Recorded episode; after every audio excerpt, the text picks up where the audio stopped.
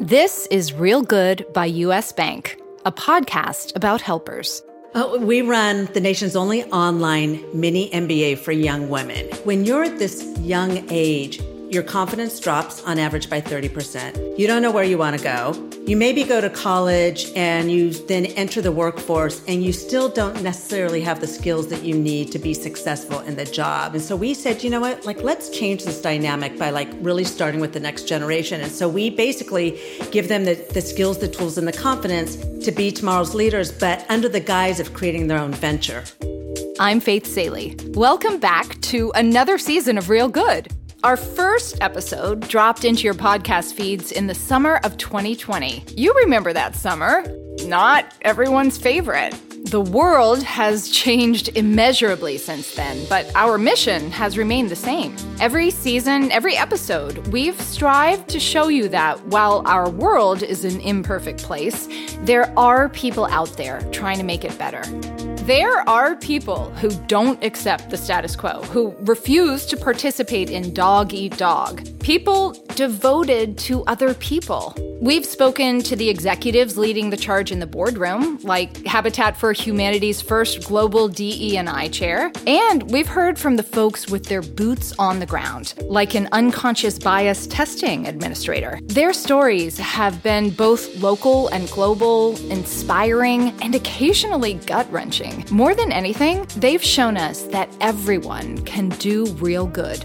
Our first guest this season is the founder of Girls with Impact, Jen Openshaw. Her organization provides girls as young as 14 years old with the tools and experience required to found a new business from the ground up through what she calls a mini MBA. Now, we'd love to say that Jen is training the next generation of confident, business savvy girls, but Girls with Impact is giving an opportunity to their students that no generation before them has ever had. Entrenched systems of cultural inequity and misogyny often discourage young women from trusting in their own potential. But GWI highlights the innovation, leadership, and confidence that young girls have always had within them. When these girls finish their mini MBA program, they leave with a new identity CEO.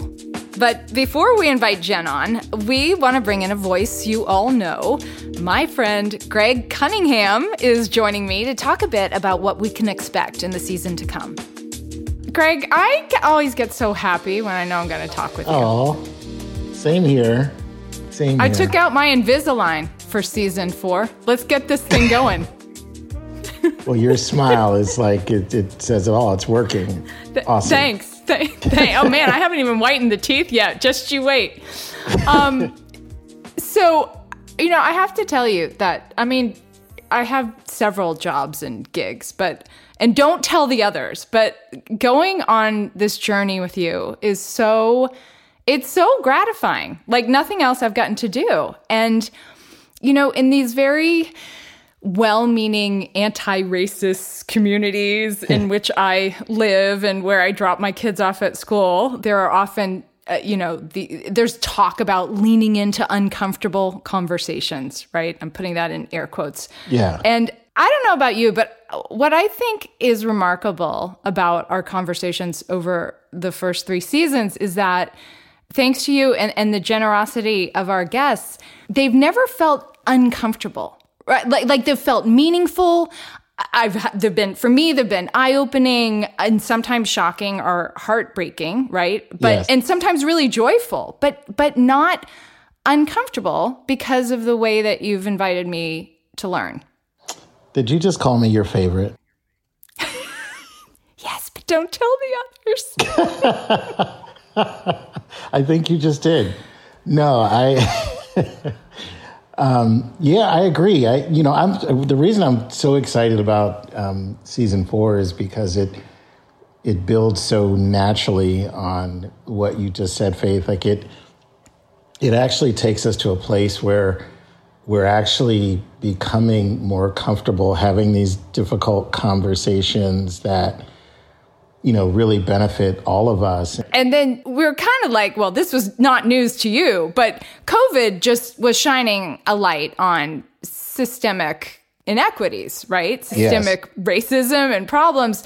So season two, we were kind of like, uh, you know, can anyone say intersectional? like, let's, let's like look into these problems that have been here for a while, like maybe since 1619 or so. Yes. Um, and and we were you know so we were talking about Im- implicit bias and how housing is health and and then season 3 we were really we kind of leaned into the bank's access commitment response. Yep. And and hearing these incredible personal stories about about how it all works. Yes. And and now we're talking about solutions, right? And we're bringing people on in season 4 who are providing clear evidence of the work that we're doing that are providing solutions. So we're not just um, you know diagnosing the problem anymore. We're actually you know, prescribing real solutions. And I might add that most of these leaders we're talking to are women, which is, which yes. is also kind of exciting. We're centering women's voices, um, which right now is so incredibly important. And they have such incredibly important things to say. And you know, when I think about all the conversations we've had now over over a few years, there are these themes that keep recurring, right? From the beginning, you really helped me understand what the word access means and how and how many different forms access can take, right? And and and what investment means that it's not just like everyone thinks money and capital yes. but the investment of of time and faith and giving people permission to fail and try again and and another theme um, that we've heard over and over, especially from black leaders, is this kind of planting of seeds, like a, a, a, a real feeling of responsibility for community, right? Yeah, it's the thing that's on the mind most in in the black community, especially, but I would say communities of color in general, that you can't afford to fail. Like you have this extra burden of not only being, if you're a corporate executive, you're not only a corporate executive, but you also represent the hopes and dreams of the community that you weren't the, you didn't make it alone the community is actually looking at you and saying we made it and therefore if you fail or you're not successful that you've a let the community down and number two there probably won't be another person like you gets that opportunity because there are so few and so you carry this extra burden that is um, unbelievable and i think that's true of women too you know that you you recognize that you represent more than just yourself and so you feel an added sense of responsibility to be successful. And it's interesting because many of the women we'll be talking to this season are women leaders of organizations that are focused on helping girls. Yes. So that Yes. So we've got Tarika Barrett, the CEO of Girls Who Code, and today we'll be talking with Jen Openshaw, Girls with Impact, and then Cathy Engelbert, who's the commissioner of the WNBA. So it it, it is that idea of I've made it and I want to make it, I want to make a world possible where people like me don't have to be afraid to fail, that they get to fail and fail and fail again on the way to flying. Yeah, and how we help, you know, girls in particular, you know, the, the things we say to ourselves about ourselves, um, you know, matter and it has an impact. And we have to start to help seed, um, you know, different messages with girls earlier on. So the messages they say to themselves, um, about themselves, that they actually see themselves as leaders very early on. Um, you know, that I learned a lot from uh, being around Cathy Engelbert and, and, the WNBA. Be, you know, one of the stats that they um, they have as part of their promotional materials, I think, is so powerful, and it's you know, eighty percent of all female leaders played a sport.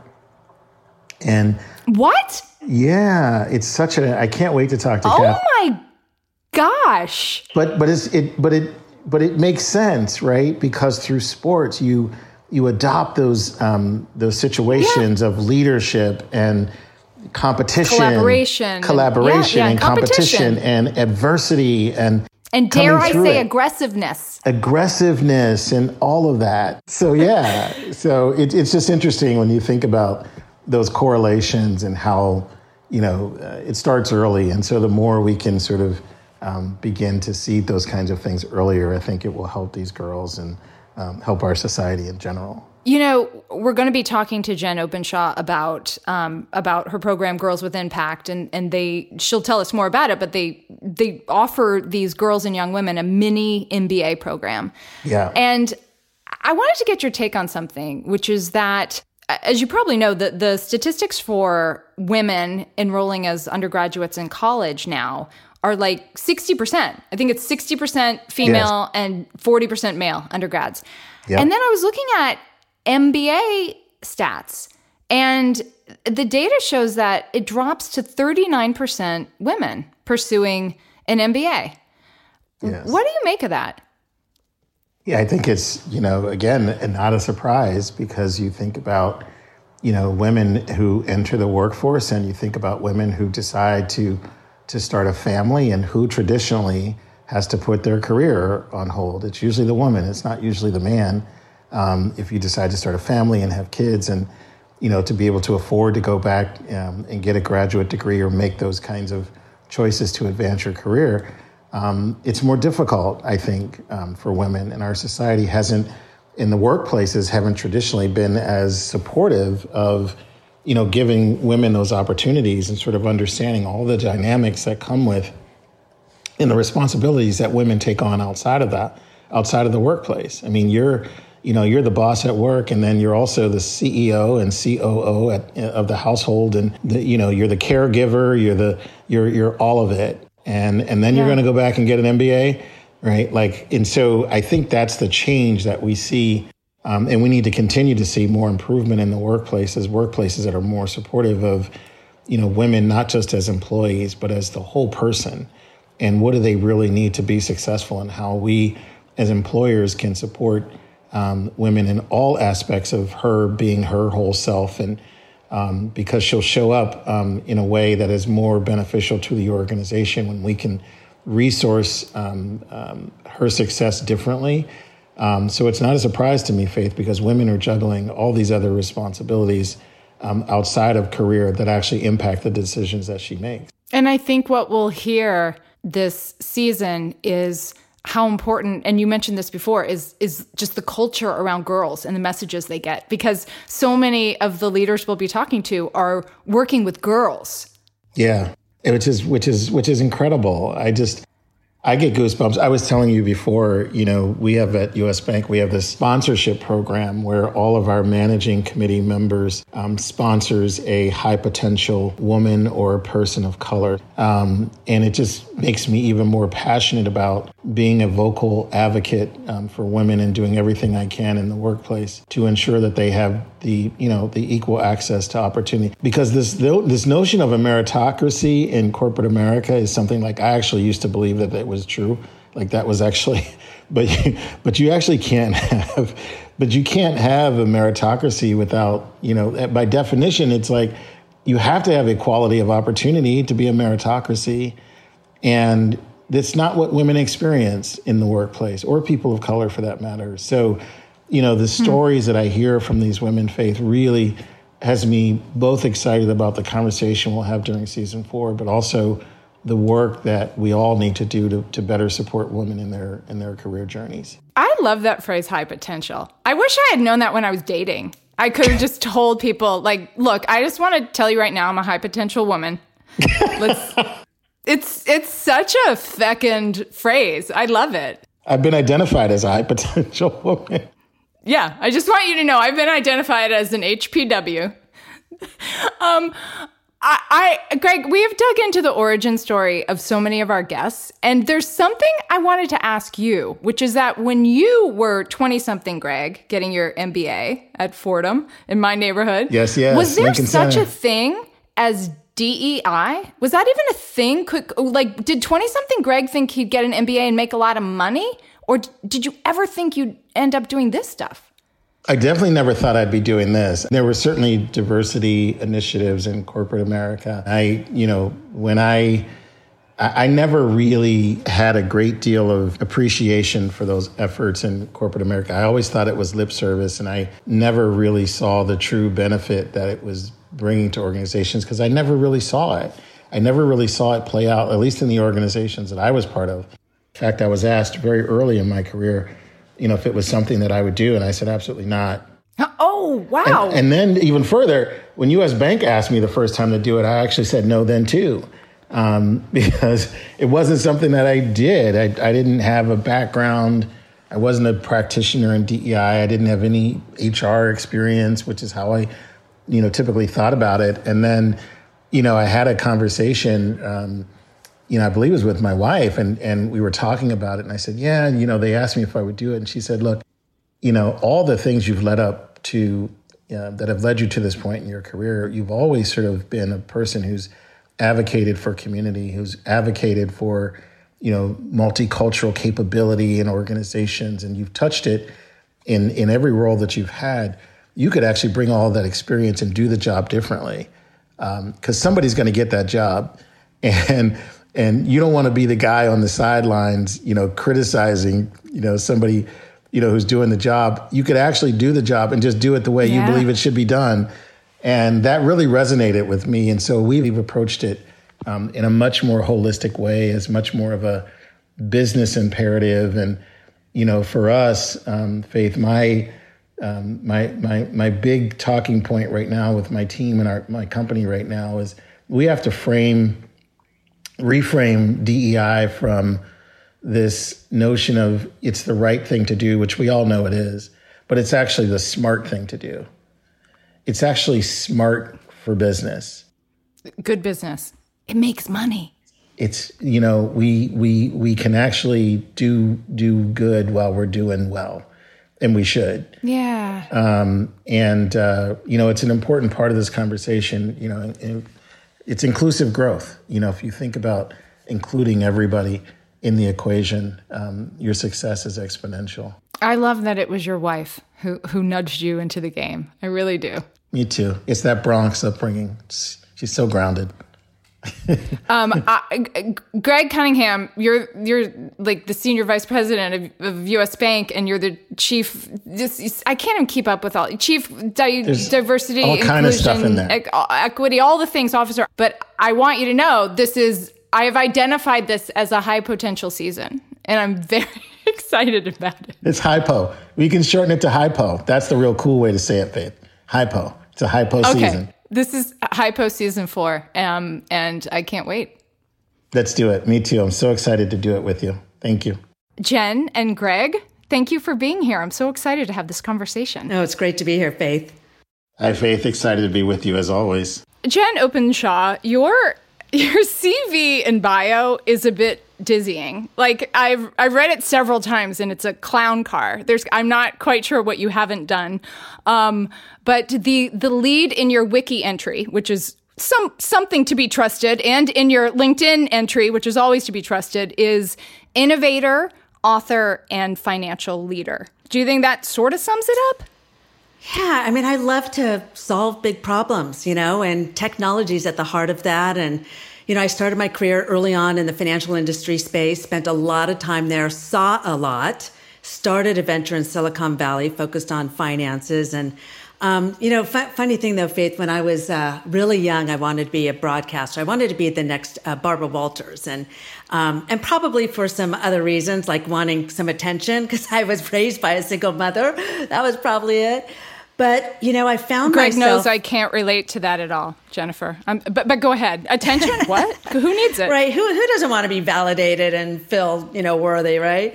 But uh, I found myself. I got this you know fortunate gig uh, early on in my career as the money expert for KCBS TV in Los Angeles, and even just the story was just it was just such a great ride to do that. And yeah, so I you know innovation, finance, helping people achieve their potential. You got it.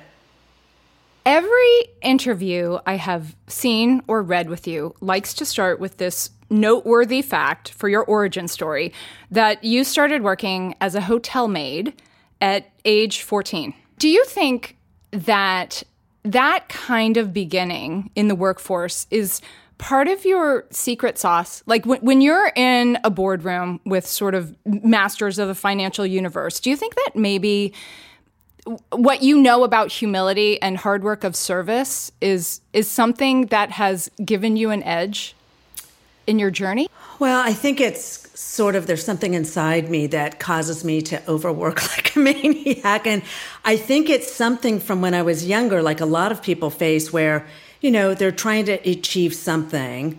I had a sense early on that I wanted to do bigger things in my life. I somehow had that sense earlier on. And um, and I also had this sense that um, I was going to have to do it by myself. I felt like no one was going to be there pulling me up by the bootstrap. I had to do it by myself. And I think, you know, candidly, to some extent, that was probably a little true. I think that that thinking, though, was not good thinking. I learned that later on in my career, you know, having been in Silicon Valley and other experiences, that you know, you're much better off if you can surround yourself with a really strong team, whether you're working in a company or you're starting a company, right? I think I sort of, you know, I would start these new ventures to some extent, partially on my own and, you know, uh, create a lot of challenges. But I think the grit, you know, is kind of what you're speaking to. Yeah, I think that's at the heart of kind of who I am. It's interesting though, because I, have heard you talk about watching your mom when you were a kid, watching her change from her day server uniform into her nighttime server uniform, right? She has two full time jobs, and you're seeing her with grit and yet you feel like do you feel like somehow you were called to make a greater impact than your mom who was clearly working so hard on her own to raise three kids? I, I do faith. You know it, i had a funny experience when i was about 12 years old uh, riding my navy blue schwinn bike home from school down the middle of the street. And and and i just sort of had this epiphany and, and i alluded it to it earlier but three things sort of came clear to me. One was that i wanted to achieve something greater that I sort of envision myself um, leading people on a larger scale. And then the last was that, you know, it was sort of going to be up to me to kind of make it happen. But that, that power of thinking where you want to go and having that picture in your mind, I think is just instrumental, right? We talk a lot about that in our own programming with the, the young people that we train today. Yeah, I feel like the word purpose kind of sums that up. I feel like that's that kind of magical word that when it's inserted into somebody's life goals is clarifying? Yeah. Um, you know, I, mean, look at I, I, I, there's a part of me that likes the idea of building a for-profit venture that makes money. It's really interesting. A lot of people give that almost more credibility than a nonprofit. But you know, at this stage, for me, it's really about paying it forward. Um, I've been, you know, fortunate enough now um, to be in a stage in a situation where I'm I'm able to do something that's really impacting other people. I mean, I have almost every day, Faith, pinch myself to find and look at where I was, you know, at age five, six, seven, eight, raising my brothers literally at the age of seven years old by myself. My mom was working those two full time jobs as a waitress to today, where I'm at. And you know, feel incredibly lucky, but there's also a sense of me that feels that things work out when they're supposed to work out. That in in our lives, it's. I mean, I think you have to put yourself out there for sure, but at some point, you also have to say, you know, if it's meant to be, it's meant to be. Um, so you have this epiphany when you're 12 on a navy blue Schwinn bike. How did you get started in finance? How did that realization direct you toward finance? You know, I had to put myself through college, and I, I, don't mention this very often, but I been, went to uh, three undergraduate colleges, not by choice, but all because of money. And and the first year I had a, a, fair amount of money from scholarships, but it was all one time. And so at the end of that first year, I was like out of money. And um, you know, by the way, I had been working all along, probably two jobs while I was in that first year of college, and I knocked on every door to try to get scholarships and stay at that university, and wasn't able to. And uh, moved in with my uh, aunt and uncle and paid them a hundred bucks a month and um, was doing internships in LA while I was in school south of LA. But I, during those times, I would be pulling out a spreadsheet and doing my own budget. Like I get off on seeing like what money do I have, where do I want it to go. Like I just find that really empowering.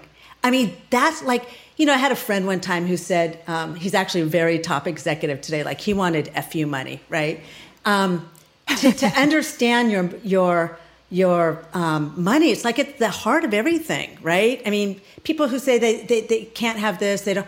You know, I, I've just seen so much in working with people with their money. So anyway, so that's how I got started. I I was putting myself through school, and I would you know, I would sit down while I'm eating my dinner out someplace as sort of a reward for my hard work, and I would work on my spreadsheet. And then I, uh, when I was in the California State Treasurer's office, I saw a lot around money issues. I got hired at the age of about 24 as the press secretary for uh, Kathleen Brown, who's the sister of uh, Governor Jerry Brown, Jerry daughter of uh, Governor Pat Brown.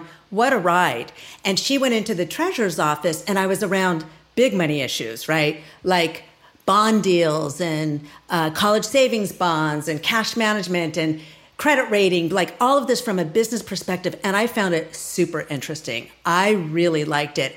And I decided there that rather than promote somebody else's ideas for the rest of my life, I wanted to promote my own. And so I decided to go to business school. And that was that that's a lot of how that started. I mean, is that when you would you would say that the idea of entrepreneurship started shaping your future. Do you do you remember when you got a sense of what that word meant? Because Greg and I have talked to so many entrepreneurs who really have this aha moment when they hear that word for the first time. Like, oh, there's a name for that and it's fancy in French. Well, that's a really interesting question because we have this debate all the time in our organization. Do we describe it, what we do to young women, as entrepreneurship or business? Because when they're young, they have no hmm. idea really what entrepreneurship is. Although I think people are starting to get a sense. I had a very interesting time where I was working full time at a major bank.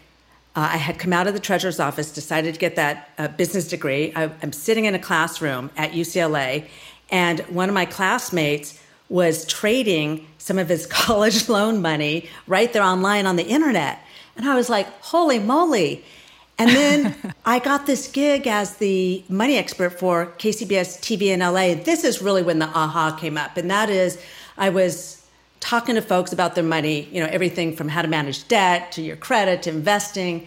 And uh, a funny thing happened, and that is that after I would go on the set live, women in the station would start asking me questions about their money.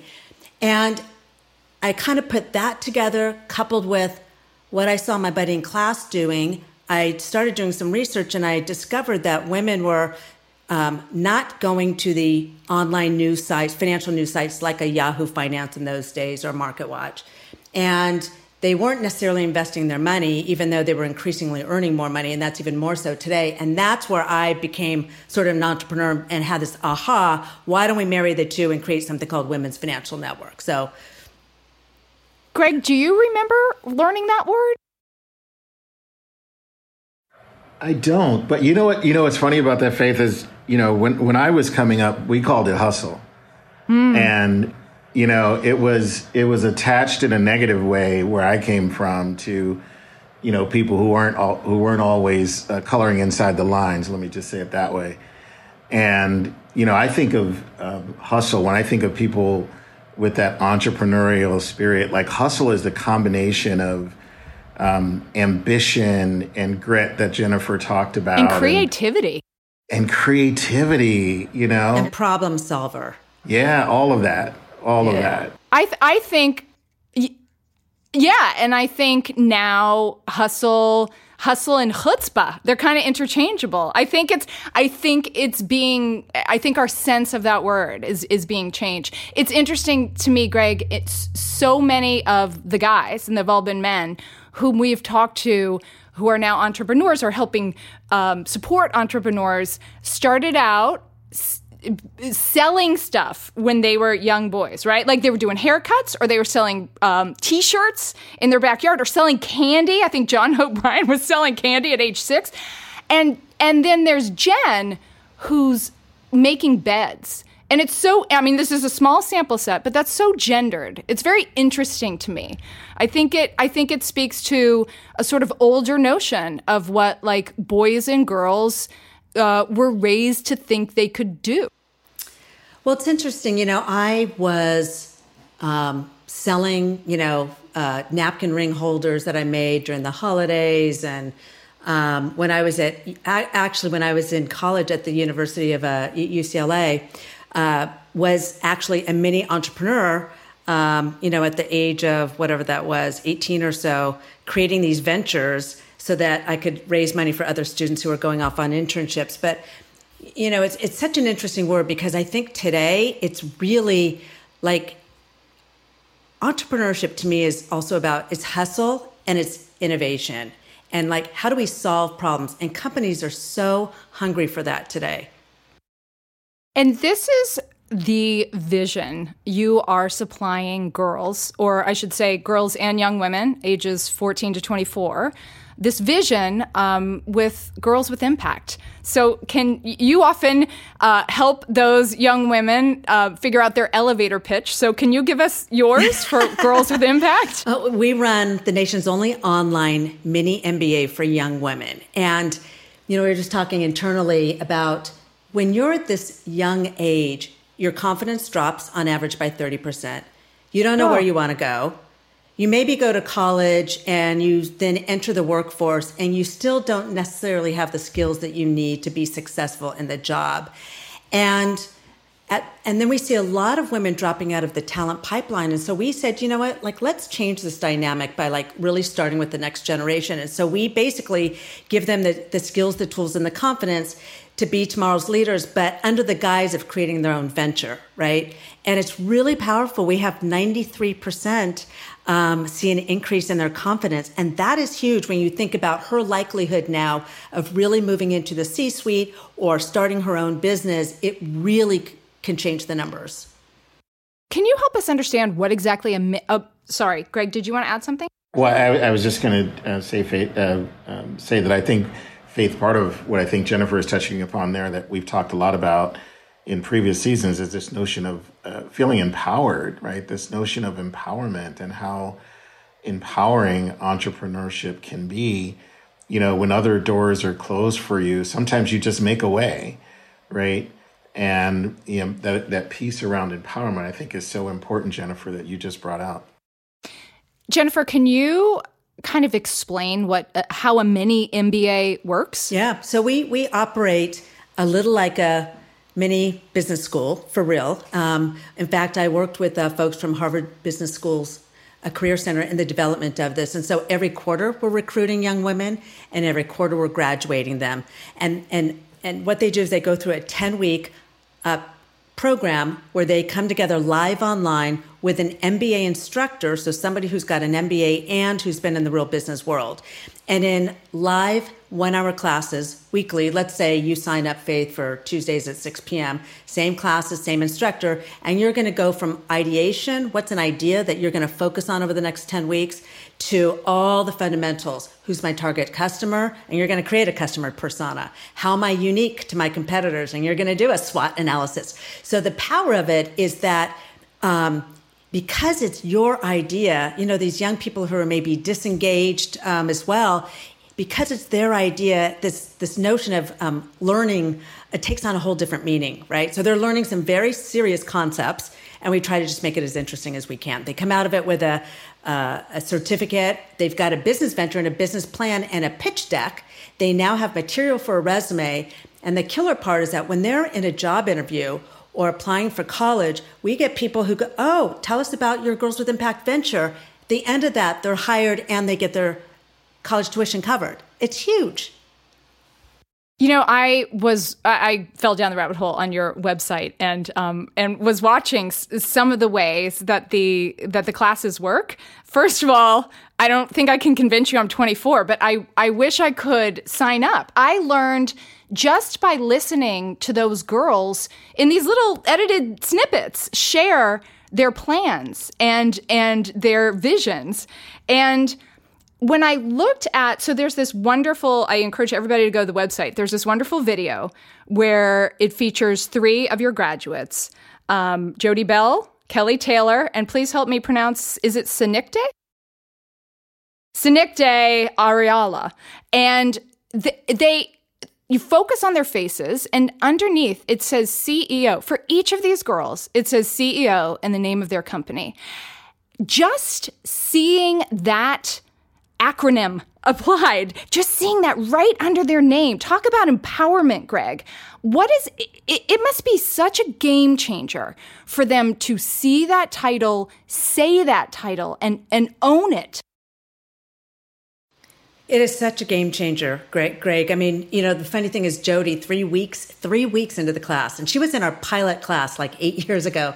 She said, "I don't know how to explain it, but I feel kind of powerful." Jody today ended up getting full ride into college, and it was her venture that set her apart.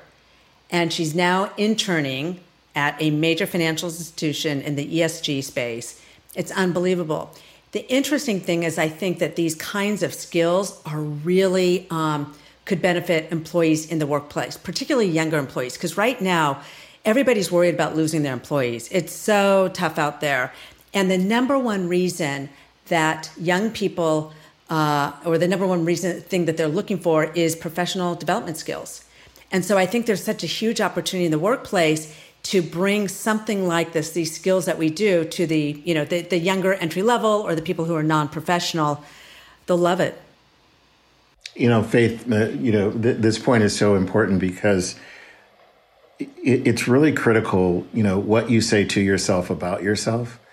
And for a woman to see CEO next to her name and not only the, the sense of empowerment, but you know, M- M- McKinsey's actually done some really interesting work on this in, in, in their Women in the Workplace um, study. And they talk about, you know, one of the, uh, aside from the, the systemic barriers that large corporations um, have historically had that have prevented women from moving into the executive level and into the C suite. But it's also helping to empower women to see themselves to see themselves as executives to not see themselves yeah. as managers anymore, yeah. but to actually feel and see themselves. And so, what I love about you know the work that Girls with Impact is doing, and under Jennifer, your leadership is it's helping to change the narrative of what women are saying to themselves about themselves. Um, as well, it's called it's called Girls with Impact for a reason, right? It's not it's not women with impact. We're talking these are some girls are freshmen and sophomores in high school. So so that's right, Greg. It's it's starting early with like if you can. S- yeah, yeah, yeah. I got the hustle. Yeah, I got the hustle. and so, you know, so the thing that's, I mean, I love what you said, Greg, about changing the narrative. I mean, I think that's really the potential in what we're talking about, which is why we built this to scale. Like we could put 200,000 through tomorrow. Um, but when you see these women who, you know, in these classes, look at their, their some of them, they've told us, some of them used to sit in the back of the room.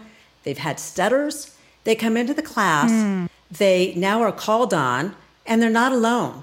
And so by the time they go through it, they're able to, you know, vocalize, improving their skills. I mean, it's just, it's really such a, a game changer. So we have a um, Faith. We have a, a, a, program at the bank. It's a it's a sponsorship program, and every one of our managing committee members, every one of us on the managing committee is sponsoring two high potential executives in our company. And both of my mentees, if you will, are both women. And I can't tell you how many times when we first started on this journey and started having conversations, we would we would initially start out with things like they wanted to work on things like executive presence and my executive communication and I want to feel more confident when I and it just was such a again like we're all on a on a journey right to better understand all of this and it was just such a both surprising and and somewhat sad if I could use that word for me mm. to hmm. hear like cuz to me I was like just like just bring you like just bring you like your superpower like you have so you're like incredibly talented and smart but to hear and them and they came at you as if be- being you is not enough. Yeah. That's incredible. And that's the work you know jennifer that you're doing. It's like you actually have everything in your toolbox that you need. And you're and and you're telling them this when when they're so young. Yeah. it's it's yeah. so amazing. So yeah. so uh, can you share with us jen like just I, know it's hard to choose one's favorite child, but like a story that you're particularly proud of, that is particularly moving. You know, I think there there's one young woman who got a double full ride offer. She was raised raised by a single father ever since she was seven.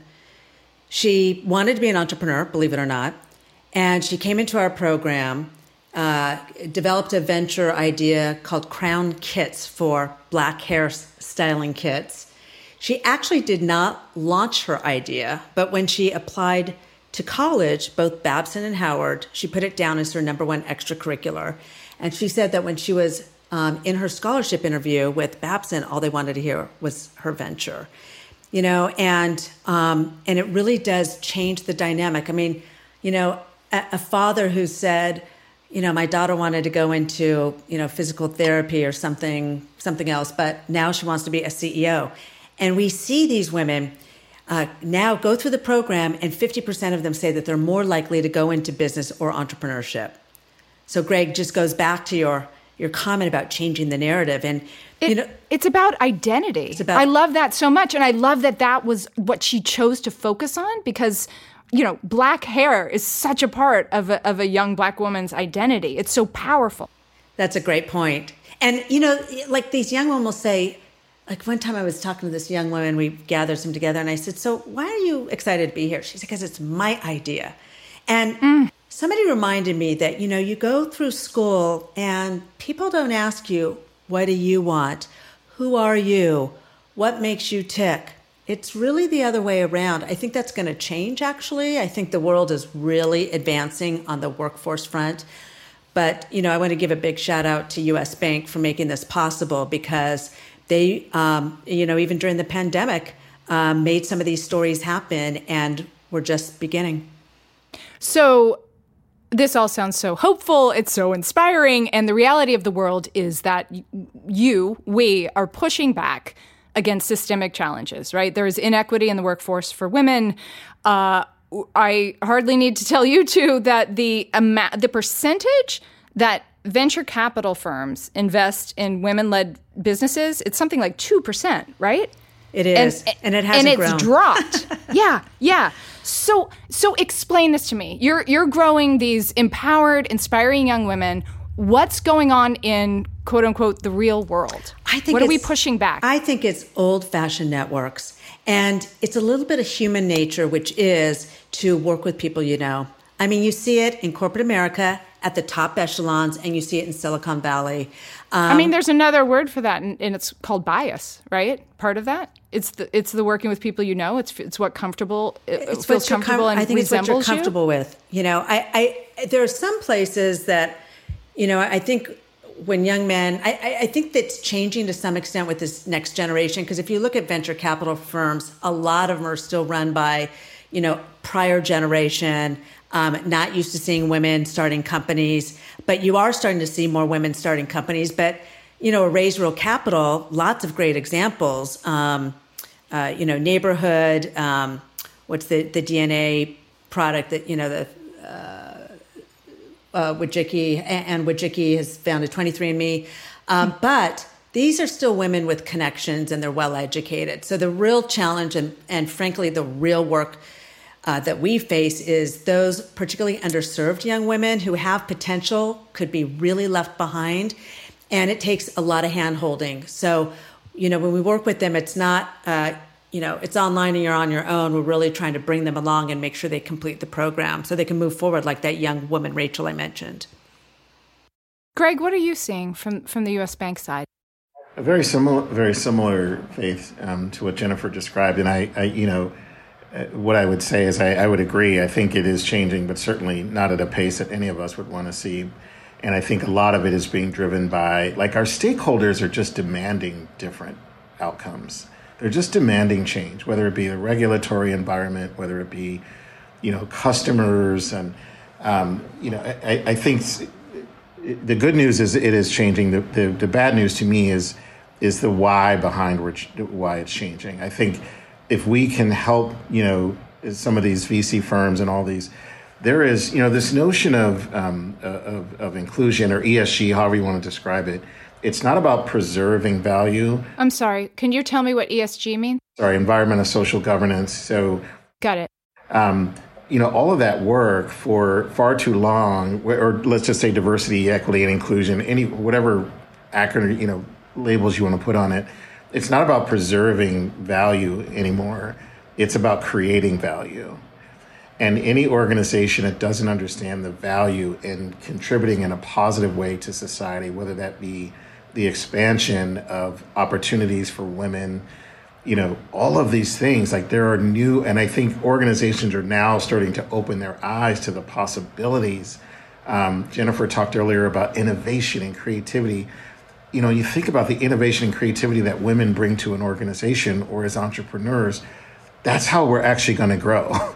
like inclusion is actually a catalyst for for business growth. It's not a way to preserve value or you know and i think what what uh, a lot of these women that jennifer is is is developing in, in gwi is developing into future leaders they need three things.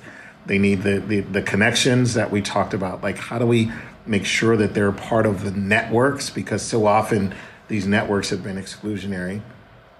They certainly um, need information. We need to make sure that we are using the right channels to get the information out to them and then, yeah, they need the resources. They need to be supported by an ecosystem that also allows them to fail every now and then.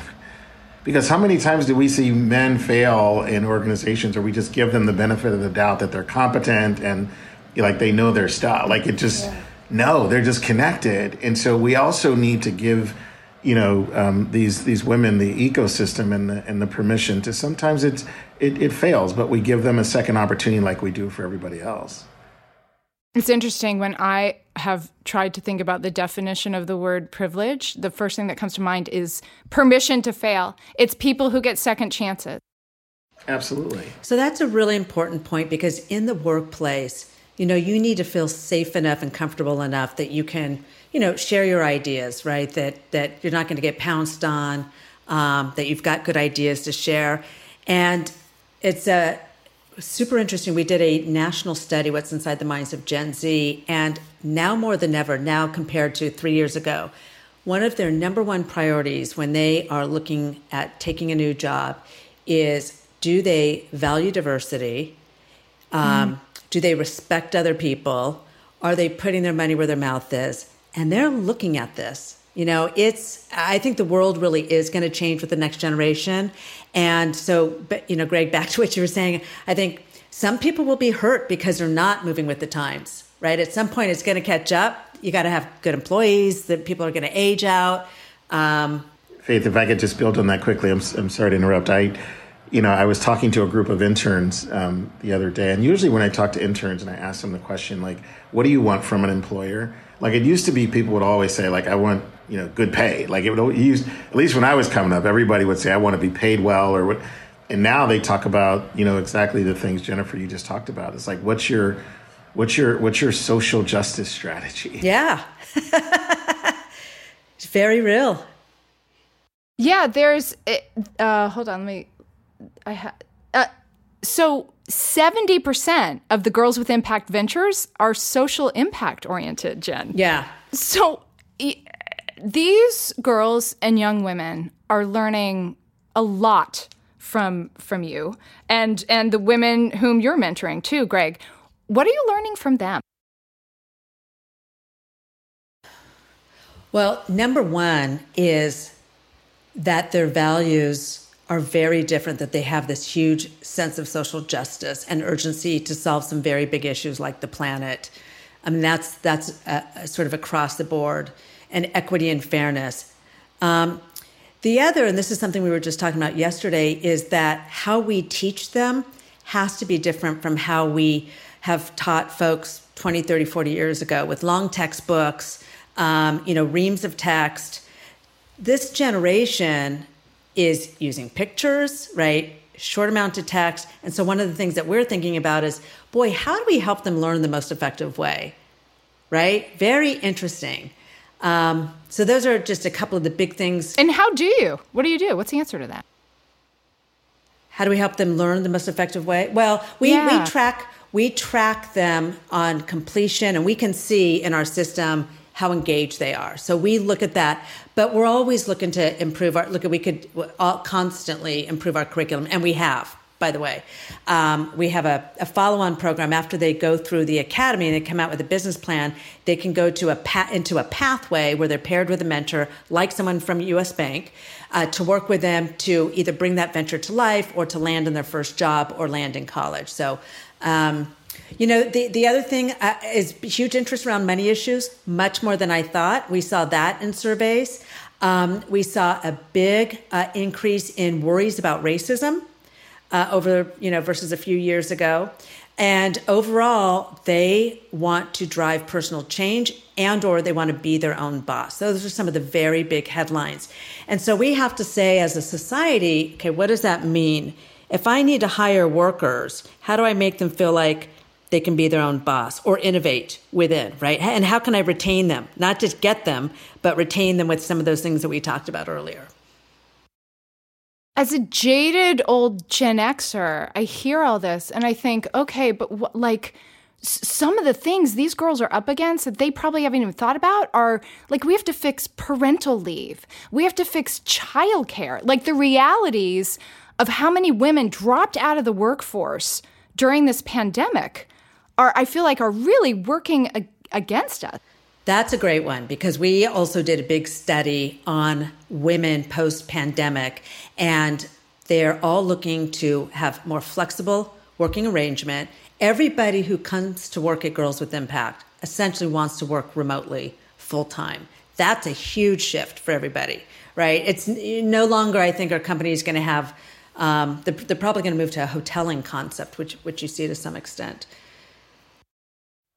And I think Faith, I, you know, I guess what I've learned, I think, I think women are leading um, a, a, lot of that change, um, and and maybe that's intuitive for all of you, but I think what I'm learning from you know the women that I talk to is how transformative they're thinking about this. I think these whole flexible work arrangements, what both of you are talking about, women are really leading that charge in a way that's so refreshing and brave and courageous, and I think um, like we're not going to go back. You know, it. You know, you, are right, Faith. The, the challenges are daunting, but you know what I talk about with my mentees all the time. It's like just just lay a great brick today. Hmm. Like just just lay a brick today, and like like lay one every day, and ultimately we're going to have a wall.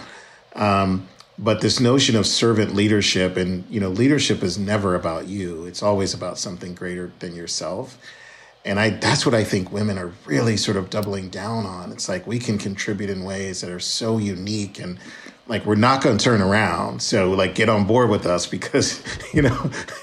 Greg, I was going to ask you if you think with that statistic that 70% of the girls with impact ventures are socially oriented, um, uh, social impact oriented. Uh, do, do you think this is a little gendered? Do you is it is this a fair question? Do you think that young women have a more, let's say, uh, generous um, view of the future with a bigger purpose than some young men? You you've known me long enough to know I'm gonna I'm gonna, I'm gonna answer that question this way.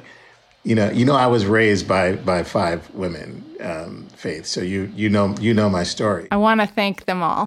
Um, I'm I'm a you know there there is no question. I'll just I'll just say it the way I said it before. There is no question in my mind that women are leading that conversation in ways that's absolutely beautiful. And then just imagine, Greg, if we armed them earlier on with skills, confidence, and the aha yes. that I can really do this.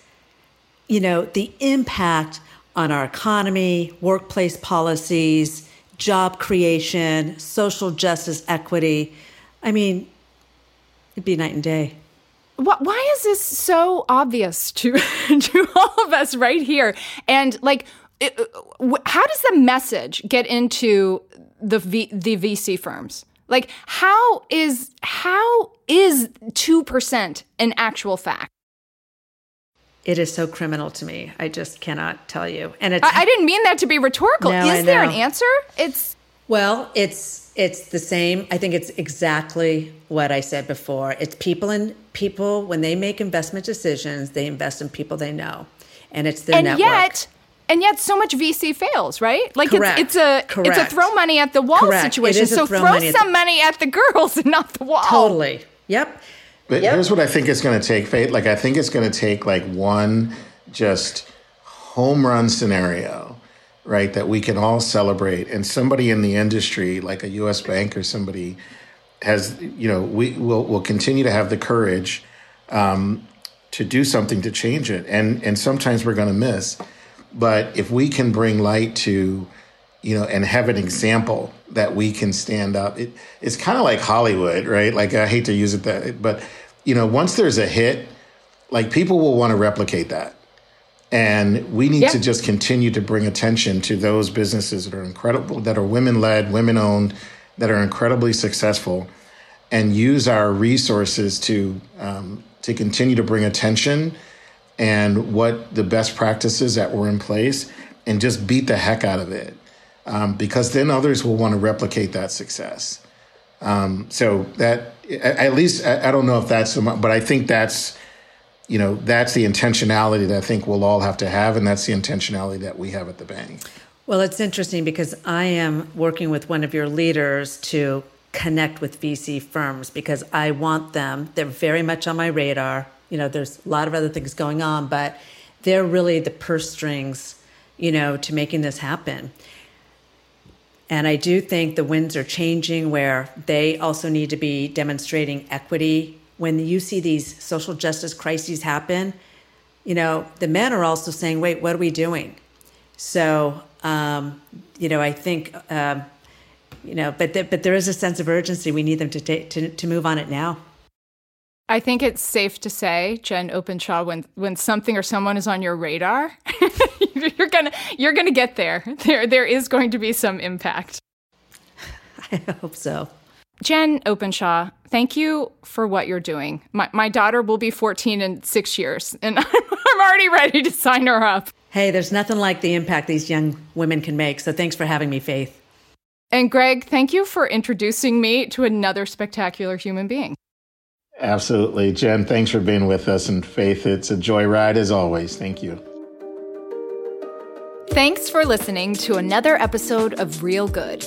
If you like what you heard, subscribe anywhere you get your podcasts. We'll see you soon.